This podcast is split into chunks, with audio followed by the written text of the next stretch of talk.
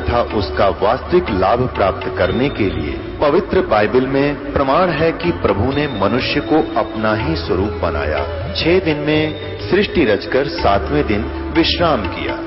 कुरान शरीफ में प्रमाण है कि हज़रत मोहम्मद को खुदा स्वयं कह रहे हैं कि मैंने तुम्हें उस परमात्मा की महिमा बताने के लिए भेजा है।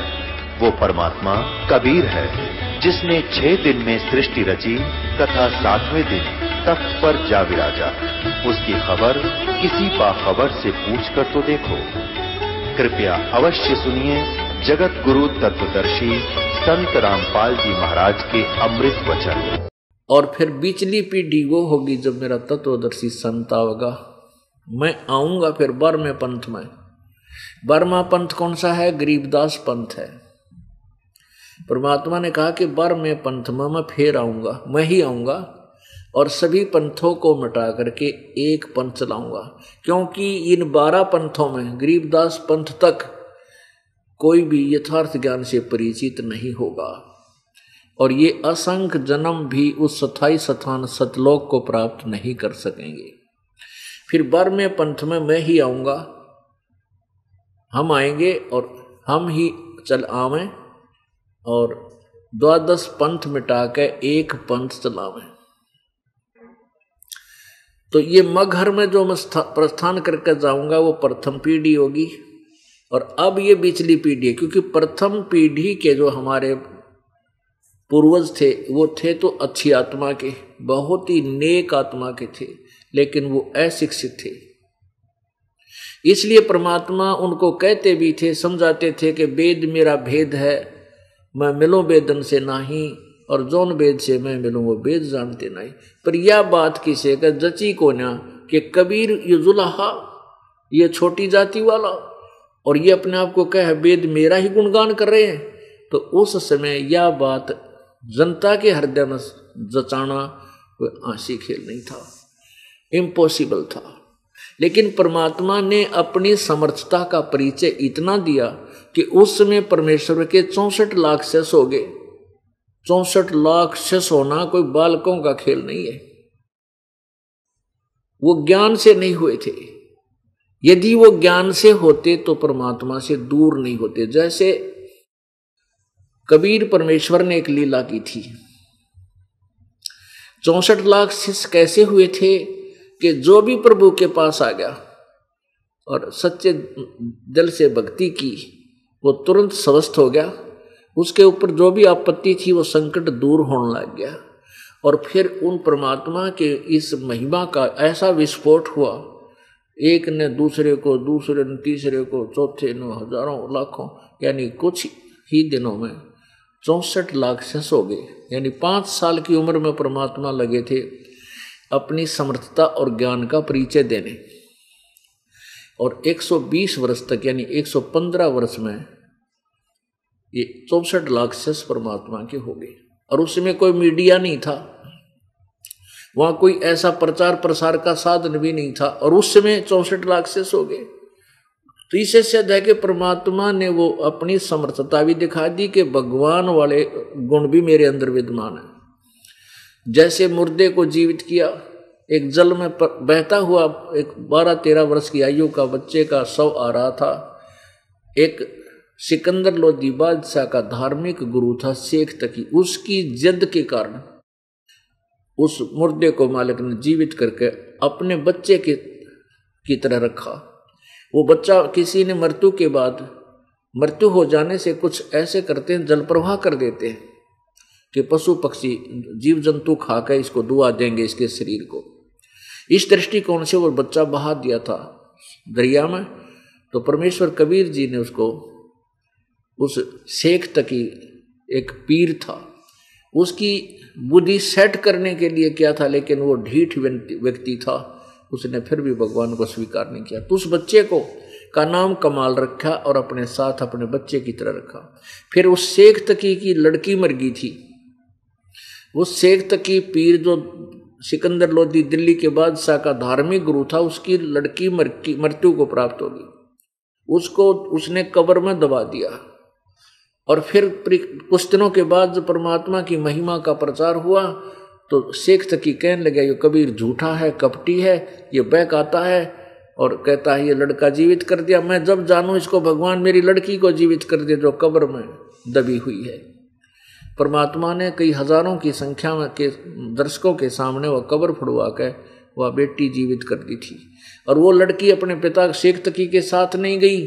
कहने लगे, ये सर्व शक्तिमान सारी सृष्टि के पिता हैं और मैं अपने पिता के साथ जाऊँगी। तो उस लड़की का नाम कमाली रखा, बारह तेरह वर्ष की लड़की थी। वो अपनी बेटी के तुल परमात्मा ने रखी, उसको भक्ति दी, उसका मोक्ष किया। सिकंदर लोधी को जलन का रोग हो गया था। सब वैद फैल हो गए थे। साई दवाई असफल हो गई थी। सब जंतर मंत्र काजी और मुल्लाओं के कति फेल हो गए थे। कोई राहत नहीं थी। सब यही कहते थे कि तेरे पाप कर्म का दंड है सिकंदर सिकंदर, ये ठीक नहीं हो सकता। परमेश्वर कबीर जी के सप्रश मात्र से, आशीर्वाद मात्र से सिकंदर लोधी स्वस्थ हो गया था सिकंदर लोधी ने स्वामी रामानंद जी का, की गर्दन काट दी थी किसी बात पर गुस्से में आकर परमेश्वर कबीर जी ने उस सिकंदर लोधी और सैकड़ों श्रद्धालुओं के सामने कभी रामानंद जी को जीवित कर दिया था और गर्दन ज्यो की तो जोड़ दी थी, निशान भी नहीं रहा था। तो ऐसी समर्थता का प्रमाण कबीर परमेश्वर ने उस समय दिया था कि भगवान ये भी कर सकता है। तो कबीर परमात्मा ने जब ऐसी लीला की तो क्या वो परमात्मा नहीं थे? श्री कृष्ण जी को हमने केवल कुछ ही लक्षणों से भगवान स्वीकार कर रखा था। जैसे उन्होंने मोरध्वज राजा के पुत्र ताम्रध्वज को आरे से कटवा कर और फिर जीवित कर दिया था। इसलिए हमने भगवान की संज्ञा में ले रखा था। अब कबीर परमेश्वर ने सम्मन ने अपने बेटे सेव की गर्दन काट दी थी और कबीर परमेश्वर ने उसको जीवित कर दिया। लेकिन ये लीलाएँ दबा क्यों रखी थी? इन पांडे लोगों ने, जिनकी रोजी रोटी बंद हुआ थी। ये दब, ये इतनी दबा दी कि इसको सुनने वाला भी तैयार नहीं था छोड़, उजुला झूठ बोलो, तुम ऐसा हो ही नहीं सकता। वो वो तो कुछ भी नहीं था, वो तो कवि था ऊट पटांगणिया बजणिया था। इस तरह की बातें करने लग गए। पुण्यात्माओं हमने श्री कृष्ण को इसलिए भगवान मान लिया कि सुदामा के चावल खा के और उसका महल बना दिया। बताइए यह भगवान की अगर इतनी ही संज्ञा में हम ले, लेते हैं इसी से तो परमात्मा कबीर जी ने तैमूर लंग की एक रोटी खाकर उसको सात पीढ़ी का राज दे दिया था। तैमूर लंग से लेकर औरंगज़ेब तक सात पीढ़ी ने तैमूर लंग की सात पीढ़ी ने राज्य किया। जो बाबर था वो सिकन तैमूर लंका, यानी तीसरा पोता था। और बाबर से और औरंगज़ेब तक छह पीढ़ी ने दिल्ली का राज किया। और वो स्वयं इतिहास में लिखा हुआ है कि तैमूर लंग ने भारत में आक्रमण किया था। और यहाँ के राजा का जो दिल्ली का बादशाह था, उसको राजा को भगा दिया था। और वहाँ पर अपना प्रतिनिधि बैठा दिया था और वो यहाँ का राजा जो है उसको सिकंदर तैमूर लंग को टैक्स देता था। उसको ये स्वयं एक एज ए डॉक्टर यहाँ सेवा करता, दिल्ली का राज्य करता था। तो परमात्मा कबीर जी ने तैमूर लंग की एक रोटी खा के कति गरीब था, लोहार था जाति से। तैमूर लंग मुसलमान लोहार था और एक रोटी खा के उसको सात पीढ़ी का राज दे दिया। उस महिमा को कहा, क्यों नहीं अभी तक गुणगान किए गए? जो समर्थ परमात्मा के थे। काल भगवान, ये ज्योति निरंजन नहीं चाहता कि परमात्मा की महिमा इनके पास पहुँच जा। इसने सारा डंगा करवा रखा उल्टी सुल्टी कथा बनवा के, और अपने ही तीनों पुत्रों को यह प्रभुता द्वारा रखी थी। अपरमात्मा ने क्या बताया? चतुर्भुजी भगवान कहा हर हट डोर बंदे सब आवे। अब कबीर परमेश्वर ने आकर पत्तल पाड़ी इनकी सारे की ये कितने भगवान है, इनमें कितनी समर्थता है। और वो सच्चाई इनके इतिहास में लिखी, भगवान ना क्या मैं? तो अब ये शिक्षित समाज हो गया। उसमें शिक्षा का अभाव होने से परमात्मा को हम नहीं पहचान सके, क्योंकि हम सदग्रंथों को नहीं जानते थे, नहीं पढ़ सकते थे। अब परमात्मा ने बिचली पीढ़ी का पता था कि इसमें शिक्षा शिक्षित होंगे सभी। पुण्यात्माओं ये सब खेल कबीर परमेश्वर के किए हुए हैं। ये विज्ञान की जो उत्पत्ति, उस परमेश्वर की दी हुई बुद्धि है इस जीव को। और ये शिक्षा का इतना प्रचार कराना ज़रूरी था दाता ने। और अब ये शिक्षक, शिक्षित लोग जो हो गए हैं भगजन बहन, भाई, बेटी, बुज़ुर्ग, अब सदग्रंथों को आसानी से पहचान सकते हैं। पढ़ सकते हैं, समझ सकते हैं। और परमात्मा ने आज से छह सौ, साढ़े छः साढ़े पाँच सौ वर्ष पहले जो लीला की थी, वो आज इनसे मेल खाती है। तो अब परमात्मा के पहचानने में हमें देर नहीं लगेगी। और जब हमारे हृदय में ये कति कंसेप्ट क्लियर हो जाएगा कि ये कबीर परमात्मा है तब तो हम भगत बनाएँगे, तब तो भक्ति करने योग्य होंगे। इसलिए आपके हृदय में भगवान को भगवान जचाने के लिए, सिद्ध करने के लिए, इस दास ने ये ढेर सारे प्रमाण दिखाने पड़ते हैं।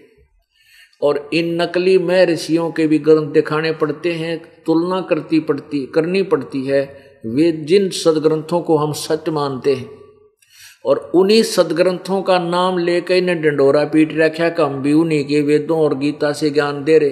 तो तभी तो ज्ञान आपके हृदय में सच्ची जचेगी, जब सच्चाई सामने आएगी, आप आख्या देख लोगे कि वेद ये बतावें और ये महर्षि और ये गुरुजी हमारे ये बतावें।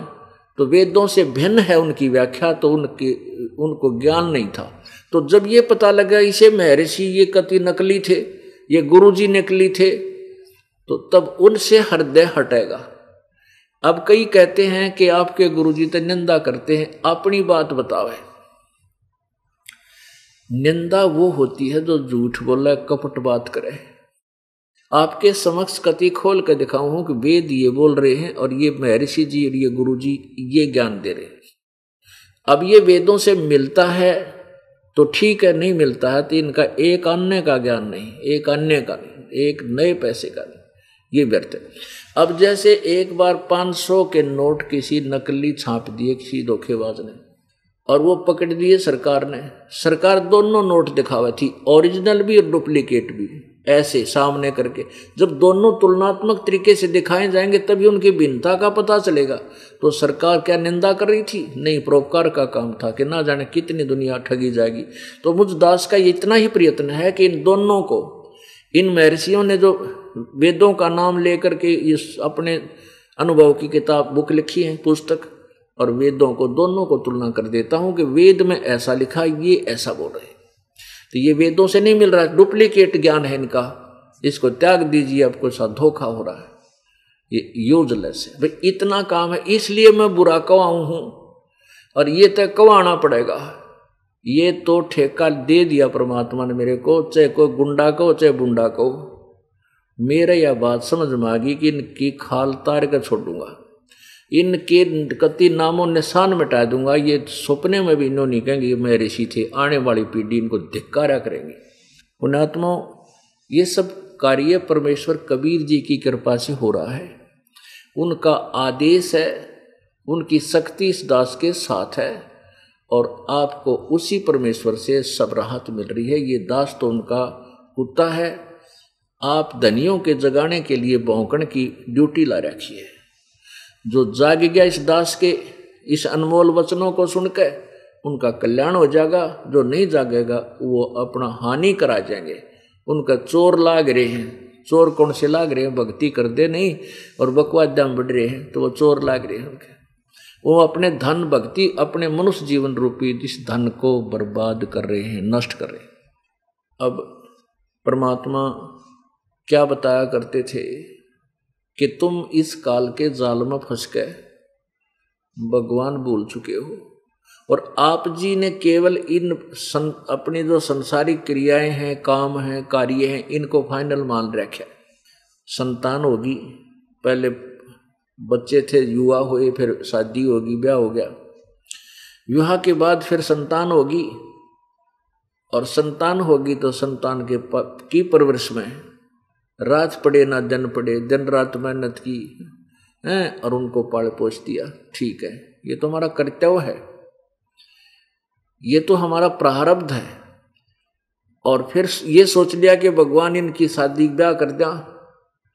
इनका ब्याह कर दिया, भगवान इनका संतान दे दे संतान होगी। हैं, और फिर अपना शरीर फिर लाग गया अल्लन फिर नो कहा, बेशक मर जाऊँ, मेरा तो काम पूरा हो गया। अरे काम कित पूरा हो गया काम तो अभी तेरा सारा रह गया। अब जो कुछ भी तू तु, तुझे मिला है तेरे जीवन में ये तेरे प्रारब्ध में पहले लिखा था कि इतनी संतान होगी इतनी मरेंगी इतनी बचेंगी। और कोई ना मरनी है वह ना भी मरेगी। और तेरे तूने जो करना था वो नहीं किया। जैसे ब्याह हो जाता है शादी के बाद प्रत्येक व्यक्ति की ऐसी टेंडेंसी बनी हुई है इस ज्ञान के कारण कि सब पहले बेटा चाहे हैं तुम्हारा बेटा हो, फिर चाहे बेसिक बेटी हो जाए। ये इन अज्ञानी लोगों ने, गुरुओं ने उल्टा चक्कर फिट कर रखा था कि जेट बेटा ना हुआ था गति को लो, पुत्र ना हुआ था गति नहीं। अरे तेरा गजब हो अब कितने इतिहास सुनावा, जब श्री रामचंद्र की मृत्यु हुई, कोई सा बेटा पास नहीं था, बल्कि बेटियाँ गेला तो झगड़ा करके आए थे वहाँ युद्ध में। अच्छा उधर से श्री कृष्ण जी की मृत्यु हुई, जब कोई बेटा नहीं था, सारे मर लिए थे श्री कृष्ण तो पहले। वो आपस में लड़के तो इन्होंने ना तो कोई ज्ञान था, केवल दुनिया को भ्रमित कर दिया और उल्टी फिट कर रखा था। फिर भी हम अपने प्रसंग पर आते हैं कि सब पहले चाहते हैं कि बेटा हो, लेकिन बेटी होगी। फिर दूसरी आशा पूरे परिवार की होती है कब लड़का हो, भगवान वह भी लड़की होगी।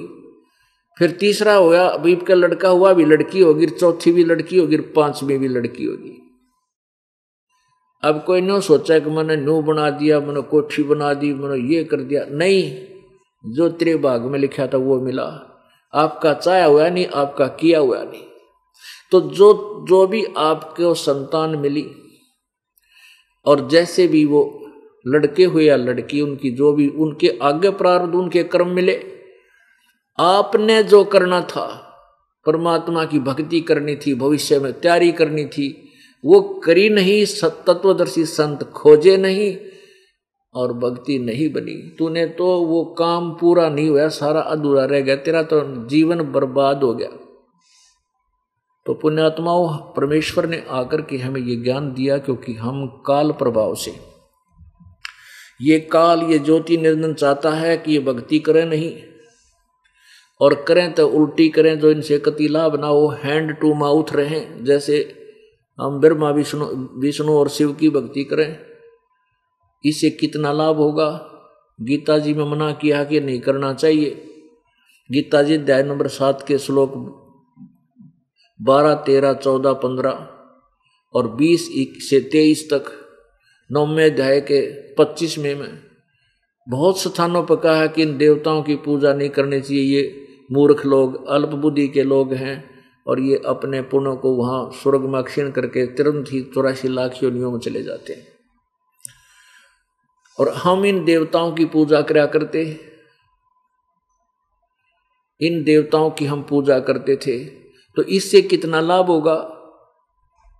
तो ऐसे ये काल ने ऐसे ही जीव को फिट कर रखा कि यही, इन्हीं की भक्ति करे और जल्दी अपना चौरासी लाख योनियों में धक्के खाता रहे। परमेश्वर आते हैं, फिर अपने यथार्थ ज्ञान को आपको बताते हैं। और इस काल ने अपना एक मन एजेंट छोड़ रखा है। अपना एक एजेंट छोड़ रखा है यो मन, ये काल है। काल का अंश है, जैसे आत्मा परमेश्वर की अंश है, और ये मन काल काल जो है ज्योति निरंजन का अंश है। ये इस आत्मा को भयभीत रखता है। ये डरा कर रखता है, उल्टे काम में फिट रखे। अब जैसे आप देख रहे हो, बीड़ी, तमाखू, हुक्का, या कोई पीण की चीज़ है, और कितनी खोज कर डाली इसकी। पहले तो आदमी पिया करते, पुरुष। अरे भी ये बेबेर भी खेचन लगी, गुड़गुड़ान लगी ओखटी पीवे सिगरेट पीन लगी, बीड़ी पीवे यो मन चाव है कि इनका कति भट्ठा बैठा दो, इनके इतने कर्म बिगड़वा दो कि जब कभी वो आ भी जाएँगे उस परमात्मा का भेजा कोई दास शर पटिक लेगा, ये मानने को ना ना तो इनकी बीड़ी छूटे फिर। ना कोई ऊटी छूटी लानता हो, वह छूट कह दे। भक्ति के योग तो वो भी कौन रहे, पाप ने रे करवा दे। लेकिन समर्थ शक्ति कबीर भगवान है, इनके इनके पास पावर है। ये ये अपनी प्यारी आत्मा को शीघ्र ही मांझ धोकर उसकी बुराई छुटवा देते हैं, अपनी शब्द शक्ति थे वैसे नहीं छोड़ सकता जीव। यहाँ लाखों की संख्या में भक्त हैं जो बीड़ी, शराब तमाकू कति डट के पिया करते थे। नो करते उंगली भी लाल हो रही थी सिगरेट। एक घूट में नो करते दो दो घूटा में सिगरेट ने साबित ने पूरी ने खत्म कर दिया करते हम इसे चैंपियन थे। दो दो, तीन तीन डिब्बी यानी पैकेट सिगरेट के पी जाना। तो मन, ये मन का खेल है कि इनको इतनी को बद में बांट दूँ, फिर ये भक्ति के आसपास भी ना रहे। और तमाकू पीने का कितना पाप है। कहते हैं, मदरा पी व कड़ुआ पानी, सत्तर जन्म समान के जानी। शराब जो पीते हैं, उसके कंटिन्यूस सत्तर जन्म कुत्ते के होंगे। फिर और योनिया बाद में शुरू होंगे जन्म। अब कहते हैं, मदरा पी व कड़ुआ पानी सत्तर जन्म स्वान के जानी।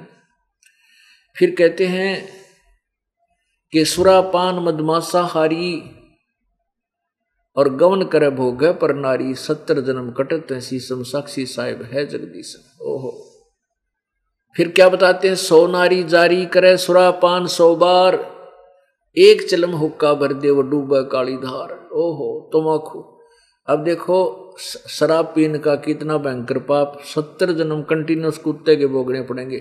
और कुत्ते का जन्म तो एक कब तेरा एक का बहुत है, इसको कैर टूटते हैं कुत्ते के जीवन में। और फिर क्या बताते हैं कि प्रस्त्री गमन जो करते हैं, सत्तर जन्म कटेंगे शीशम। सुरापान मदमासा आहारी।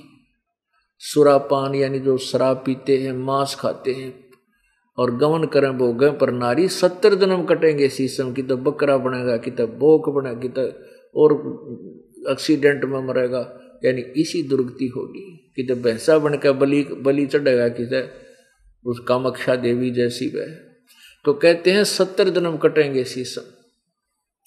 और साक्षी साहेब है जगदीशम। गरीबदास साहब जी कहते हैं मेरे कबीर भगवान इस बात के साक्षी हैं, मैं आपको बता रहा हूँ। फिर कहते हैं, ऐसे ऐसे पाप, सो नारी जारी करे, सुरापान सौ बार। ओहो, एक बार शराब पीने वाले के सत्तर जन्म कुत्ते के होंगे, सौ बार पी ले। और एक बार पर स्त्री गमन करने वाले के सत्तर जन्म शीश कटेंगे और मांस खाने वाले के। तो सुरापान कहते सौ नारी जारी करे, सुरापान सौ बार। इतना जो पाप है और एक चलम हुक्का भरा वो डूबे कालीदार इस तमाखू में इतने पाप है, इतना घोर पाप है। पाप तो वो भी है, लेकिन ये उनसे कई गुना पाप और ये सह हर स्वीकार कर रखे हमारे समाज ने। और हरियाणा में तो गए तो पंचा का प्याला है पंच माने पंचायतियाँ का। और तरह जब पंचायतियाँ का युवे प्याला है तो वह के फिर आगे के क्या क्या न्याय कर पाएँगे? अब तमाखू कितना घटिया। गधे भी ना खा इसने सुंगे भी कोई नहीं। और इंसान इसने बरकर पीवर, सिगरेट में रहा टोर दिखावे। यह बीमारी हमने ला ली, अज्ञानता से काल न लवा दी। यो मन चाहता है, ये बकवादा बढ़े रहे कर्म फोड़ लें कति, और ढेर बना ले पापों का फिर पड़े रहे नरक में कई युगों तक। और फिर विधान बना दिया, जैसे कर्म करेगा, वैसा ही भोग मिलेगा। नो कोई परिवर्तन नहीं होगा। नो चेंज एट ऑल किसी में कोई अंतर नहीं होता जैसे करेगा, पाप करेगा, पाप भोगेगा, बुरे करेगा, पुण्य करेगा तो पुण्य मिल जाएगा। परमेश्वर कबीर जी के पास वो शक्ति है कि पापों का नाश कर देगा और पुण्य शेष रह जाएँगे। जैसे खेत में फ़सल बीज दी और उसमें खरपतवार घना हो गया तो एक ऐसी औषधि, अब ऐसी एक औषधि बन गई है वह डाल देते हैं जल के साथ में, वो घास घास न फूक दे है और वो फ़सल रह जाती है। तो बढ़िया हो जाती है। तो परमात्मा के बताते हैं कि एक चलम ओका वर दिया जैसे विशेषकर हरियाणा में एक बीमारी है, ये कहें, भाई तुम्हारे गुरु जी तो नो कहें, बुढ़िया का हुक्का ना भरिए। हुक्का भरनते नाटे हैं। ये भी कोई बात हुई? अरे भले आदमियों यदि ये हुक्का तमाकू इतना बढ़िया चीज़ है तो अपने बेटिया ने पियाओ पोत्या ने प्याओ। अब जैसे आप दूध पियो, पी रहा है दादाजी या पिताजी, और पोता आ गया या बेटा आ गया जो कहेगा, आजा बेटा, या बेटी आ गई, बालक आ गया कोई सा भी, आजा बेटी, बेटा ले पी, और पी थोड़ा सा तो अवश्य प्या होगा क्योंकि वो अच्छी चीज़ है। और बच्चा उस होक्का पी रहा है बुढ़ा फिर बच्चा आकर उसका मुँह ला ले, दादा की नकल तक करेगा, बाबू की जो जिसे कर्म करे बच्चे करेंगे वो नकल। और वो पी कर वैसे ऐसे करता है तो बूढ़ा दमका खब मारूँगा तेरा, मत पिए ना बहुत बुढ़ी चीज़ है, और खुद पीने लाग रहा और बेटे, पोते नट। अगर ये अच्छी चीज़ मानते हो तुम इस पोते ने प्या, पोती ने प्या तो कहने का भाव ये है कि मारी बुद्धि तो गाँव चलेगी, बेकी पड़ी है कति काल के हाथों। अब उस पाप को तो स्वीकार कर लिया सहरस पूरे समाज ने, हुक्के को और शराब को और मांस का प्रवेश, हो गया हिंदू समाज में। ये क्यों हो रहा है? ये काल करवा रहा है कि ईब यू आ गया भक्ति का समय। और इनके कर्म इतने फोड़ दो कि भक्ति का निकट भी ना जा वो भोंक भाग कर चला जाएगा जय आ भी गा तो कबीर परमात्मा का कोई एजेंट। लेकिन परमात्मा में वो शक्ति है कि कितना पाप कर रखे आपने पीछे जो भी पाप हो लिया, सो हो लिया, पर आगे मत करियो। उनमें कहते हैं, जब ही सतनाम हृदय धरो, भयो पाप को नाश, और जैसे चिंगारी अग्नि की पड़े पुराने घास आपका चाहे कितने एक लाख टन घास पड़ा हो सूखा। उसमें एक माचिस की सीख चाच कर ला दे वह तिल्ली पूरे न फूक कर नाश कर देगी। तो पुण्यात्माओं, परमात्मा के पास वो शक्ति है कबीर जी के पास कि हमारे घोर पाप को भी काट देती है। और ये अज्ञानी अनाड़ी इन संतों को, ऋषियों को किसी को भी ज्ञान नहीं था। क्योंकि ये साधना ही ऐसी कर रही थी जिनसे कोई पाप कर्म कट्टे ही नहीं था। इन्होंने अपना अनुभव लिख दिया कि कहीं वेदों में नहीं लिखा कि किसी का पाप कटता है। वेद परमात्मा के गुण हैं और जो ये कहता पाप नहीं कटते भक्ति थे वो तो कति नालायक और मूर्ख आदमी मैं ऋषि के तो काबिल भी कोई ना, गुरु पद पर तो अधिकारी नहीं है। अब जैसे कोई कह, साबुन लगाने से साबुन कपड़े का मैल नहीं छुड़वाता। तो क्या वो व्यक्ति समझदार होगा जो न्यू के साबुन कपड़े का मैल नहीं छुड़वाता? तो और क्या करता? कि कपड़े को मज़बूत कर देता है। और कोई ये कहे कि औषधि खाने से रोग नहीं कटता। और क्या होता है कि वो पहलवान बन जाता है। अरे, भले आदमी, उसका टीबी की बीमारी, यानी वो इन्फेक्शन हो रही है नो क्या बस टीबी तो ठीक हो नहीं इसने पहलवान बना दूँगा। बता।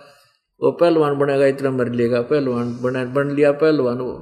तो ऐसे व्यक्ति को क्या आप वैद्य कह सकते हो? तो हमारे पूर्वज अशिक्षित थे बोले वाले थे, और इन डुप्लीकेट ऋषियों की का दाव लग गया। मैं ऋषि की पदवी पा गए गुरु, तत्व, हैं बड़े बड़े मंडलेश्वर, हैं, बड़े जगत गुरु को आ गई हैं। कह, कहेगा, पता नहीं। अब आपको सत्यार प्रकाश दिखाते हैं।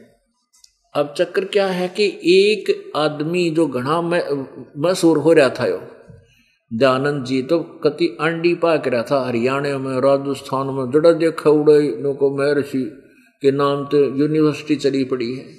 अगर ये नेक आदमी होता अच्छा ज्ञान दे रखा तो दास इसके प्रमाण लेता, साथ में देखो सत्यार प्रकाश में इतनी अच्छी बात लिखी है। तो मेरा कोई जाति दुश्मन नहीं है, लेकिन इनके खाल ना उतरेगी इतना। ये पहचान में आवे को ना नकली और असली की। अब ये कहते हैं महर्षि जी के परमात्मा उपासक के पाप नहीं काटता। और क्या क्या उपलब्धि होती है जब पाप नहीं काटता, उपासना का लाभ क्या? कहता और फल मिल जाता उपासना से परब्रह्म से मेल उसका साक्षात्कार हो जाता है। अरे भले आदमी, पापी आदमी को भगवान मिल गया, फिर भक्ति की ज़रूरत रहेगी। पाप ग्रस्त है और पापी है वो, और उसमें भगवान मिल गया, बस कट गया टंटा फिर। उपासना से पहले पाप कटेंगे, निर्मल होगा। जो भगवान के सीने से लगने योग्य होंगे, हम तब पहुँचेंगे वहाँ भगवान के दरबार अब देखिएगा, ये वही सत्यार प्रकाश।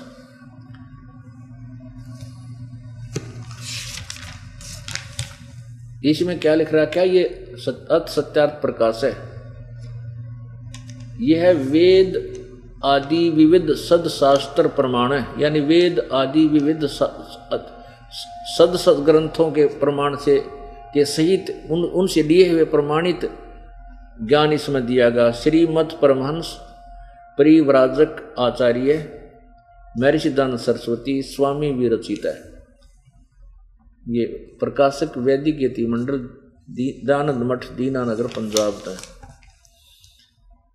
ये वही है, और यहाँ मुद्रक कौन है इनके? आचार्य प्रिंटिंग प्रेस दानंद मठ गोहाना मार्ग रोड तक छपी है। इसके सतवें समोल्लास में, ये देखो, सप्तम समोल्लास में, एक सौ चौवन पृष्ठ पे, अब इसमें कई थ्योरी फेल हो जाती है इसमें ऋषि की, सप्तम समोल्लास, एक सौ चौवन पृष्ठ पे लिखा है, परमात्मा किसी ने पूछा, ईश्वर साकार हवा निराकार, स्वामी जी कहते निराकार। और एक सौ पचपन पे किसी ने पूछा कि परमा, परमेश्वर की सतुति प्रार्थना उपासना करनी चाहिए व नहीं? उत्तर स्वामी जी का कहाँ करनी चाहिए? क्या सतुति आदि करने से ईश्वर अपना नियम छोड़ सतुति प्रार्थना करने वाले का पाप छुड़वा देगा? उत्तर स्वामी जी का नहीं?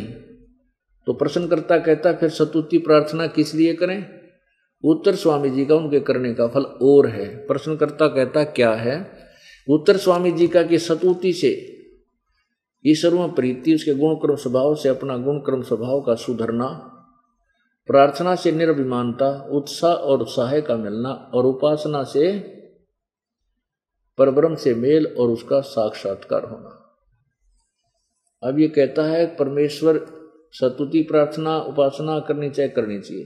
तो क्या सतुति आदि करने से ईश्वर अपना नियम छोड़ सतुति प्रार्थना करने वाले का पाप छुड़ा देगा? स्वामी जी कहते, नहीं। तो उससे क्या लाभ है कि अन्य ही फल है? क्या फल है? ये बता दिया कि उपासना से, परब्रह्म से मेल और उसका साक्षात्कार होना। अब यह छुरी खंडन कर दिया आप कि निराकार वाली क्योंकि साक्षात्कार मिल गए। साक्षात्कार साकार का होता है। और फिर ये मेल, परब्रह्म से मेल।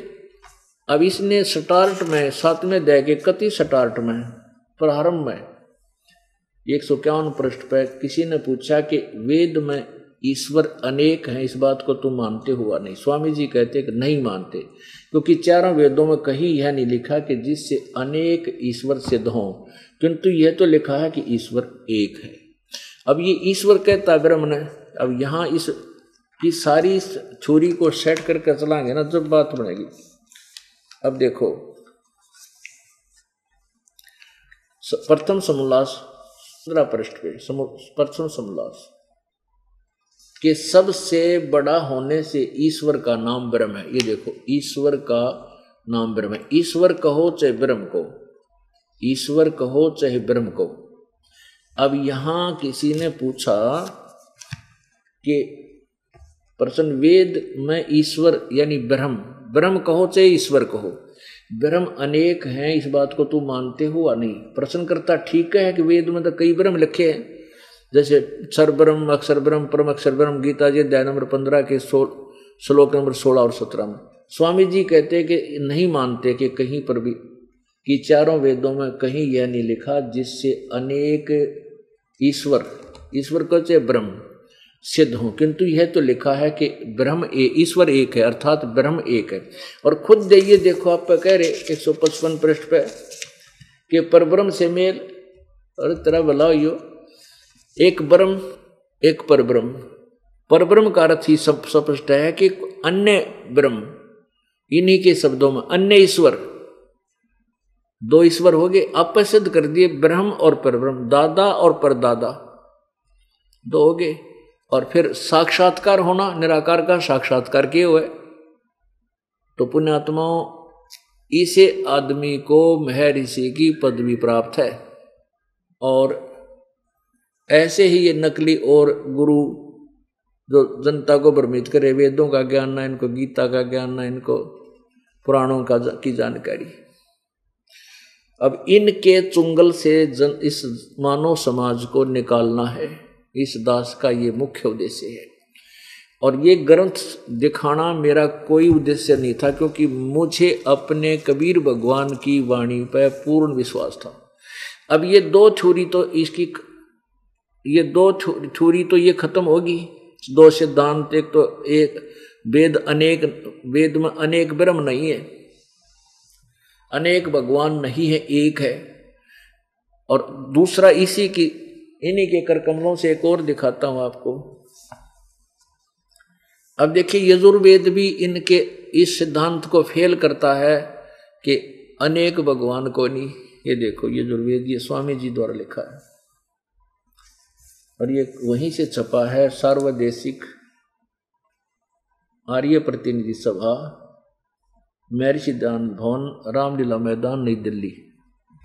अब इसके चालीस में श्लोक अंतिम अध्याय का अंतिम मंत्र ही इस स्वामी जी की इस वेद वाले सिद्धांत को फेल करता है कि अनेक भगवान नहीं है। ये देखिए। ये है चतवारी सौ अध्याय, यानी चालीसवा अध्याय और मंत्र नंबर सत्रह। इसमें के लिखा है कि हे मनुष्यो, जिस ज्योति स्वरूप रक्षक मुझसे अविनाशी यथार्थ कारण के आच्छादित मुखम, मुख के तुल्य उत्तम अंग का प्रकाश किया जाता है। अब के बताता है वेद ज्ञान दीता, दाता के मेरे द्वारा एक और गुप्त बात बताई जाती है मुख्य अंग।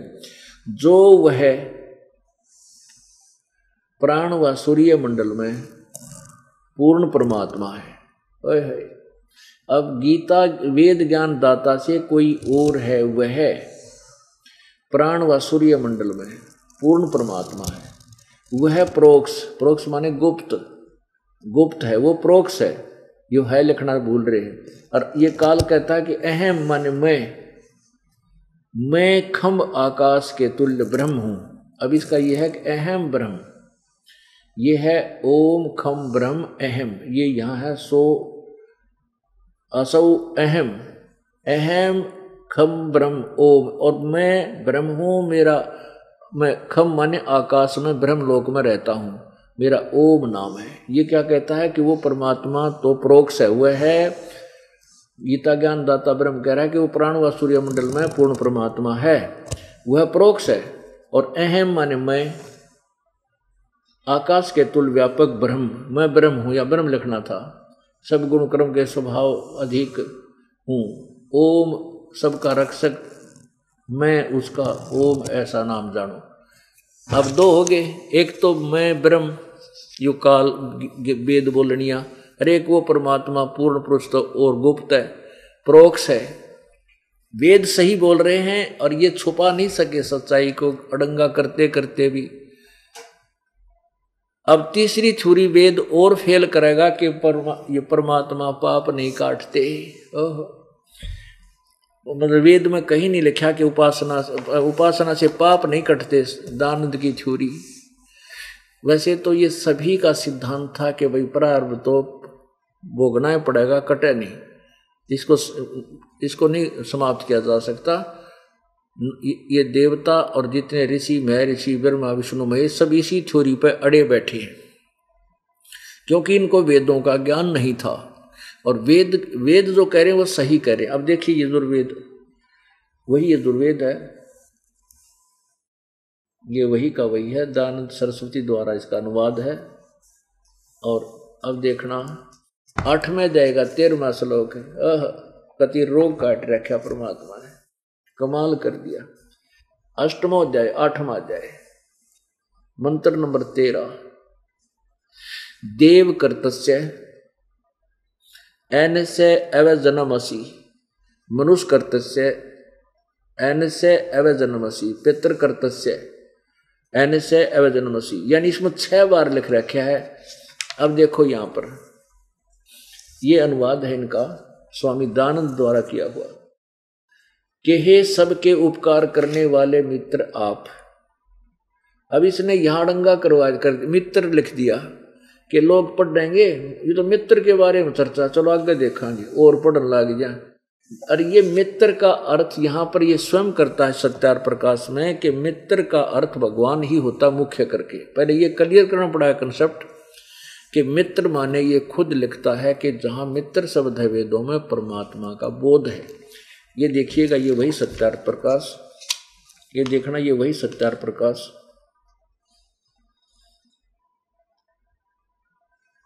और इसके समोल्लास नंबर प्रथम में, प्रश्न नंबर अठारह पे, यहाँ क्या लिखा है कि जो सबसे स्नेह करे, सबको प्रीति करने योग्य है, वह है परमेश्वर। सबका सच्चा मित्र है, इसलिए परमेश्वर का नाम मित्र है। अब सिद्ध हो गया, जहाँ मित्र लिखा है, वो परमेश्वर है। तो यहाँ लिखा है कि ये सबके उपकार करने वाले मित्र आप देखिएगा। यजुर्वेद अध्याय नंबर आठ का। यजुर्वेद अष्टमो अध्याय। ये 241 पे नीचे तो इसकी संस्कृत है, तेरहवें श्लोक की। अरे दो सौ बयालीस पर अनुवाद है। कोई भ्रम ना रह जाए किसी दर्शक का, इसलिए बार बार दिखाना पड़ रहा है। क्योंकि हम दूध के जड़े हुए हैं, लस्सी को भी फूक फूक कर पीवांगे। इसे महर्षियाँ के विचलित कर दिया कि इसे महर्षि कंडम हो गए, तब मेरे जैसे दास पर विश्वास करना अच्छी खेल नहीं आपका। लेकिन करवा कर छोड़ूँगा। ये देखो। हे सब के उपकार करने वाले मित्र, यानी परमेश्वर, आप दान देने वाले के एन से माने अपराध, एन से माने अपराध को चाहे पाप को, ये देखो। एन से माने पाप खुद अपनी कलम से लिख रहा है। एन से माने अपराध कहो चाहे पाप कहो अवेजनम माने विनाश करना अवेजनम को करने वाले, दान देने वाले के पाप अपराध के पाप के नाश करने वाले, अर्थात पाप का नाश कर देते हो आप दान देने वाले के। साधारण मनुष्यों के किए हुए एनएस मान अपराध के विनाश करने वाले हो। पिता के किए हुए एन से विरोधाचरण नहीं एन से माने पाप के। अवैधन माने अच्छी प्रकार हरने वाले यानी नाश करने वाले हो। अपने किए हुए एन से माने पाप के अवैजन माने दूर करने वाले अर्थात नाश करने वाले हो। एन से एन से अधर्म के अधर्म अर्थात घोर पाप के भी नाश करने हारे हो। विद्वान जानता हुआ मैं या जो भी किया अधर्म आचरण किया करता हुआ करूँ, अनजान में जो कुछ भी किया करता हुआ करूँ, उस सब का, सब दुष्ट आचरण के दूर ये एन से माने अपराध ही लिखना था, पाप के दूर करने वाले। पुण्यात्मा यदि परमात्मा इसमें एक जगह लिख देता ना, यू एन से तो यु किरा के लिख देता, दुष्ट आचरण, हे मुरसो, जैसे मैं हवी अड़ंगा कर देंदा अब परमात्मा ने सारो काट दिया, ये छुपा नहीं सका इसने, ये लिखनी पड़ी कलम। है इससे सिद्ध है कि वेद में परमात्मा की महिमा लिखी है, सत्य। और जो वेद के विरुद्ध बताता वो मैं ऋषि भी कैसे हो गया? वो तो बट्ठा बैठा गए बोली बाड़ी आत्माओं का जो उनका अनुसरण किया करती थी, उसके अनुयायियों का। अब वो कितने जोगे नहीं छोड़े, क्यों साधना उसको से, उनको सही मिली नहीं तो नास्तिक हो गए और अपना बट्ठा, नाम, काम बिगाड़ दिया सारा। अपने आत्माओं, इस मन की ड्यूटी है काल ने इसको एक सेवा दे रखी है, कर्तव्य दे रखा है कि तूने इस आत्मा को भ्रमित करना है। और इसको भक्ति योग नहीं छोड़ना है। अब ये मन ने देखो, शराब पीनी स्वीकार कर ली, ओक्का पीना तमाकू पीना स्वीकार कर लिया। आप पहली बार कोई बच्चा एक बार बीड़ी का मुँह ला के देखा है ट्राई ना करियो मैं वैसे कह रहा हूँ या सच्चाई समझ, तुम ना पियो। तो वो बच्चा जब पहली बार कोई बेटा या लड़की, अब आजकल तो बेटी या लड़कियाँ भी बिगड़ गई ओका पीण लागी, है। अरे ये बुढ़िया नो कहे वो हमारी जो है ना उकटी ना लाई, दूसर में। है उकटी मंगावे है अपनी, जो बढ़िया उक्का छोटे टाइप का उक्का होता है, उसको उकटी का आग्रह अब ये एक फ़ैशन बना लिया नरक में जान का। अब पहली बार कोई बालक बीड़ी पीवे, है तो को पिलाने वाले कल पिए उसका साथी बिगाड़ा करें कि कल ने तेरे लिए बंडल जाया करेगा साथ में, फिर तुझे प्याया करेगा। तो वो मुँह एक बार बीड़ी की घूट लगाता है ओके की, तमाकू की तो आख्या में का पानी खांसी उठा, बुरा हाल हो जाता उसका। इतनी बुंडी चीज़ या। लेकिन वो मास्टर होते हैं प्याने वाले धीरे धीरे उसने नुका ना, इबका इबका थोड़ा होगा। उसको फिट कर लेंगे। और इतनी बुरी चीज़ को धीरे धीरे इतना स्वीकार करवा दिया कि वो अपने आप शरीर की जो व्यवस्था है, आप मांगने लग जाती है। ऐसे ही पहली बार कोई शराब की घूंट लगा कर देखा आख्या में पानी उल्टी गिर जा, और इसी बुरी चीज़ ने फिर, आहा, क्या बात कही। बस पीने लग गए तो ये कौन करता है इस काम को? ये मन करे। अब देखो कितने संघर्ष थे कितने धक्के थे, शराब पीनी शुरू कर दी। शरीर नहीं चाहता इसको पीनी, नहीं इसको स्वीकार करता, लेकिन इसके विपरीत इसमें ठोकनी शुरू कर दी, ये स्वीकार कर दी। तमाकू भी पीना शुरू कर दिया, सुल्फा, ये चरस भी पीना शुरू कर दिया, मांस खाना शुरू कर दिया। और अब इसको कहते हैं छोड़ दो भाई ना ना छुट्टा को ना अरे छुट्टे क्यों को नहीं? जब इतनी बुराई, इतने संग्रह तुमने लाई है, थोड़ा संग्रह छोड़ने में कर, ना मन स्वीकार ना करने दे। क्योंकि अच्छे साधन, अच्छे काम पर काल जीवन लगन नहीं देता आत्मा को। और परमात्मा ही आकर के या अपना कोई दास बेचकर अपनी पावर देकर इसकी बुराई छुटवा कर अपनी आत्मा को साफ़ करता मांझ दो के। और फिर परमात्मा की भक्ति से परिपूर्ण करता है। अब जैसे अब ये दास कितने प्रमाण दिखाता कि यह साधना करण की कोनी अपन आत्माओं, ये जो सदग्रंथ एक, क्योंकि हमारे इतना भ्रमित हो गए हम मानव समाज, हमारे भक्तों को कहते हैं, दूसरे गुरुओं के चेले जो कि तुम्हारे महाराज जी तक किताब दिखावा है, बुक। बता, बुक दिखाने की क्या ज़रूरत है उन्होंने? ज्ञान है तो अपना वैसे बताओ, बगैर किसी ज्ञान के। औरों की निंदा करते हैं, अपना ज्ञान क्यों नहीं बताते? पुण्य आत्माओं मैं अपना ज्ञान जो परमात्मा का दिया है, वो ही बताया करता शुरू में। और इस ज्ञान से, इस नाम से लाभ भी बहुत हुआ करता हमारे भक्तों को। लेकिन वही प्रोसीजर चल रहा था कि जैसे कबीर परमात्मा आए थे 600 वर्ष पहले तो परमात्मा की शरण में आने से नरेला हुए जनता को लेकिन वो फिर सब सब भाग गए छोड़ भगवान को, क्योंकि उनको ज्ञान नहीं था। और जो परमात्मा ज्ञान उनको बताया करता, वो ज्ञान दास भी प्रारंभ में वही बताता था, सन उन्नीस सौ चौरानवे से लेकर सन 2000 तक, सात वर्ष मैंने वो सिंपल वही ज्ञान बताया, वेद और गीता का ज्ञान नहीं बताया किसी को। तो उसका क्या परिणाम रहा कि दस आदमी, पचास आदमी जोड़ा करता था, बीस भाग जाते, तीस बच्चा करते। क्योंकि वो उनको सुख हो जाता रोग था वो कट जाता टोटा था वो दूर हो जाता, फिर वो बकवादा बढ़ जाते। और कोई भ्रमित कर देता, यू तो ऐसे है, यू के जाने ऐसे साध ऐसे संत होया करें। संत भाई जंगड़ा में, बाल ब्रह्मचारी, और नु साधना लाओ, भक्ति करें, वो होया करें। तो वो भी मान ली उनने। तो इस करके उल्टे हट गए। तो उसके बाद परमेश्वर से अर्ज़ की, प्रभु, यदि वेद और गीता में आपका यु ज्ञान पा जा जैसे आपने बोला वो सत्य है कि वेद मेरा भेद है, पर मैं वेद, मिलो वेदन से, ना ही जौन वेद से मैं मिलो वेद जानते नहीं। यदि आपकी महिमा इन वेदों में मिल जाती है इस दास को, है होगी तो अवश्य, लेकिन मेरी बुद्धि इतना काम नहीं करे, इतने बड़े इन अडंग, इन अडंगा किए वो अनुवाद न मैं ढूंढ सकूँ। आपके वेद सही होंगे फिर अनुवाद करता नाश कर क्या होगा, क्योंकि इनको ज्ञान नहीं था। तो परमात्मा ने ऐसी दया करी, सबसे पहले गीता जी को देखा। अब गीता जी में देखा तरह तरह और इन्हीं के अनुवाद में इतना, इतनी क्लियर। और फिर इन्होंने जो गलती कर रखी थी, वो दास ने सेट कर दी, मालिक की दया थे फिर देखा इन वेदों को, और वेदों में भी कबीर परमात्मा की महिमा सारी भरी पड़ी। फिर जी में जी आ गया दास के, कहा, परमात्मा इधर दूँगा इन नदार पर नकली संतों ने। तो फिर लग गया अपने भक्तों को दिखाने, देख भाई, ये लिखा व्रत, वेद में ये लिख रखा, गीता में तो शिक्षित भगत थे वह लागे कति दृढ़ दृढ़ता से देखने।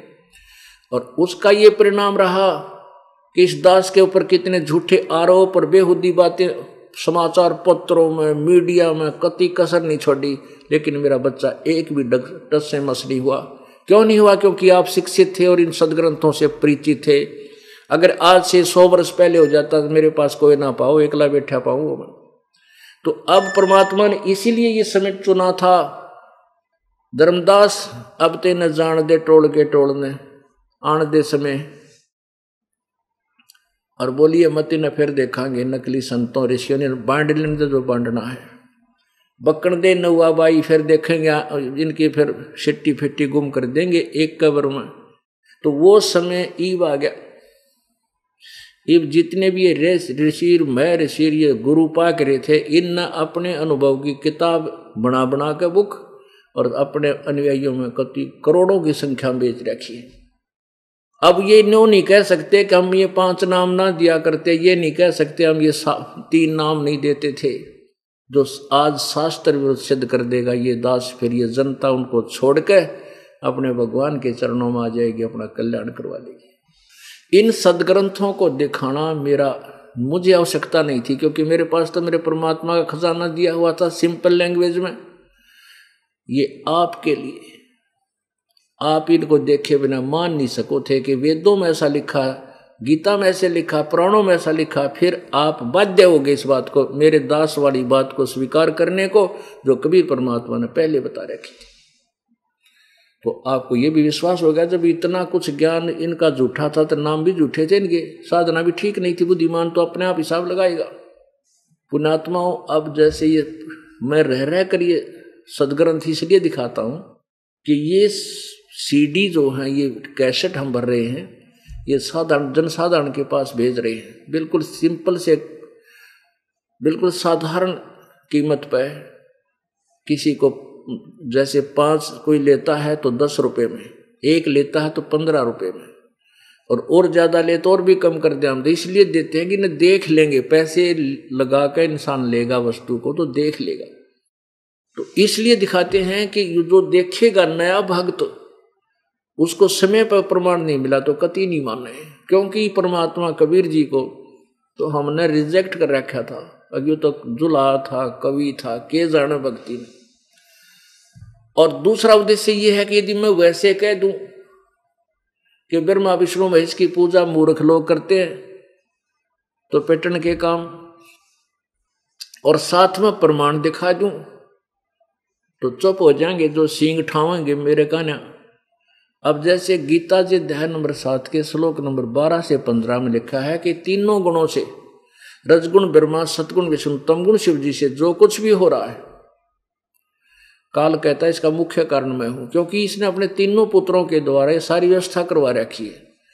ब्रह्मा को रजगुण बना दिया। इसके इसके प्रभाव से सब जीव, बच्चे पैदा करते हैं। इनके अंदर रजोगुण अपने आप उत्पन्न हो जैसे किसी ने शराब पी ली तो उसके बस की बात कोई ना, वो एंड वेंड ना बोलर नो टक्कर ना ऐसे ऐसे ना चल है। उसका प्रभाव हो गया उसके ऊपर। अब जैसे किसी कितना छौंक लाग दिया, किसी ने मिर्चा का और आपके अंदर नाक में पहुँची आप छिकम छीक हो गया आपके बस की निगुन रोक दे छिको ने।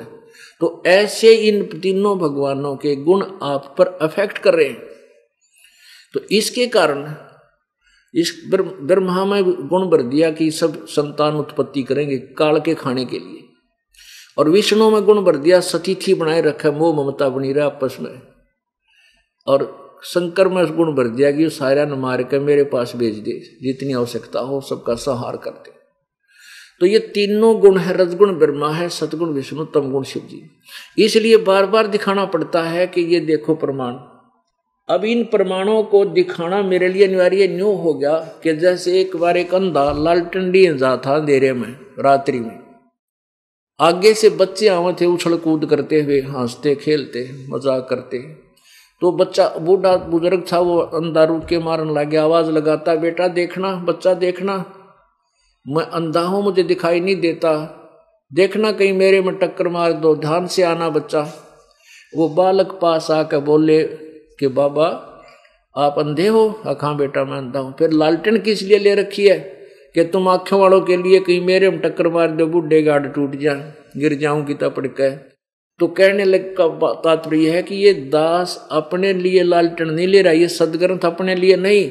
आप आँखों वालों को दिखाता हूँ, कदे मेरी गेला खसना हो पहला ये थरी लालटन के चांदने में अपने सदग्रंथ न पढ़ लियो। और फिर आइयो मेरे साथ डिस्कस करने। करण जोगे छोड़ूँगा कोई ना जो देखते लोगे वो बकवाद तजे कोई कम कर लो। जो जान बूझ साची तजे और करे झूठ से ने, ताकि संगत है प्रभु, सोपन में भी ना दे। आख्या देख के प्रमाण नहीं मानते तो गधे हैं। उन तक के तो फिर डिस्कस करे, के उन तक शास्त्रांत करे। आख्या देख कर ये ऐसा है, फिर के शास्त्रांत करो मेरे साथ। वो तो पशु है, वो तो फिर जूता पुजारी होना चाहो, वो महाराज, हमारे सिद्धांत में कोई ना। अब आपको दिखाते हैं तीनों गुण कौन से हैं? रजगुण, ब्रह्मा, सतगुण, विष्णु तम गुण शिव जी। ये देखिए। ये देवी भागवत, हिंदी टीका सहित भाग एक। और ये कहाँ से है? अथ देवी भागवतम भाषा सभाष टीकम स महात्म खेमराज श्री कृष्ण दास प्रकाशन बम्बई इसके अब हम तीसरे सकंद में ले चलते हैं आपको। ये देखो तीसरा सकंद अथ श्रीमद देवी भागवते भाषा टीका युक्ते तृतीय सकंद प्रारंभते।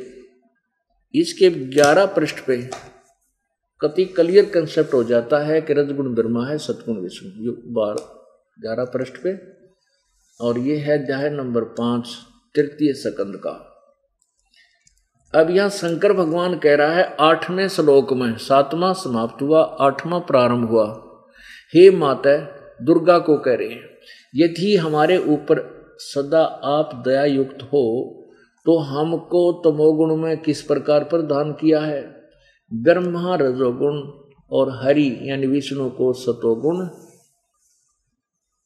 क्यों, युक्त क्यों किया है? अब फिर देखो, अब ये संस्कार देखते हैं। सातवां श्लोक समाप्त हुआ, आठवां यहाँ से प्रारंभ हुआ। यदि, ये क्या है? यदि दया धर्मना न सदा अंबिके, कथम अहम विहित यदा दया धर्मना न सदा अंबिके, कथम अहम विहित अब शंकर भगवान भगवान कह रहा है कि मुझे किस प्रकार बना दिया? तमोगुण, मुझे तमोगुण क्यों बना दिया? और कमल जय, कमल से उत्पन्न होने वाले ब्रह्मा को रजोगुण संभव? रजोगुण क्यों बना दिया? और सुवित किमु सतोगुण हरि, और आपने भगवान विष्णु को सतोगुण क्यों बना दिया? इति सिद्धम रजगुण ब्रह्मा है, सतगुण विष्णु तमगुण शिव जी एक और थोड़ा सा कंसेप्ट क्लियर करते हैं। यह श्री मद देवी भागवत, और ये गीता प्रेस गोरखपुर से प्रकाशित है। संपादक हनुमान प्रसाद पोदार और चमन लाल गोस्वामी प्रकाशक हैं। एवं मुद्रक गीता प्रेस गोरखपुर गोविंद भवन कार्यालय, कलकत्ता का संस्थान। इसके 123 पृष्ठ में बहुत कंसेप्ट क्लियर हो गया। कति, ये देखो।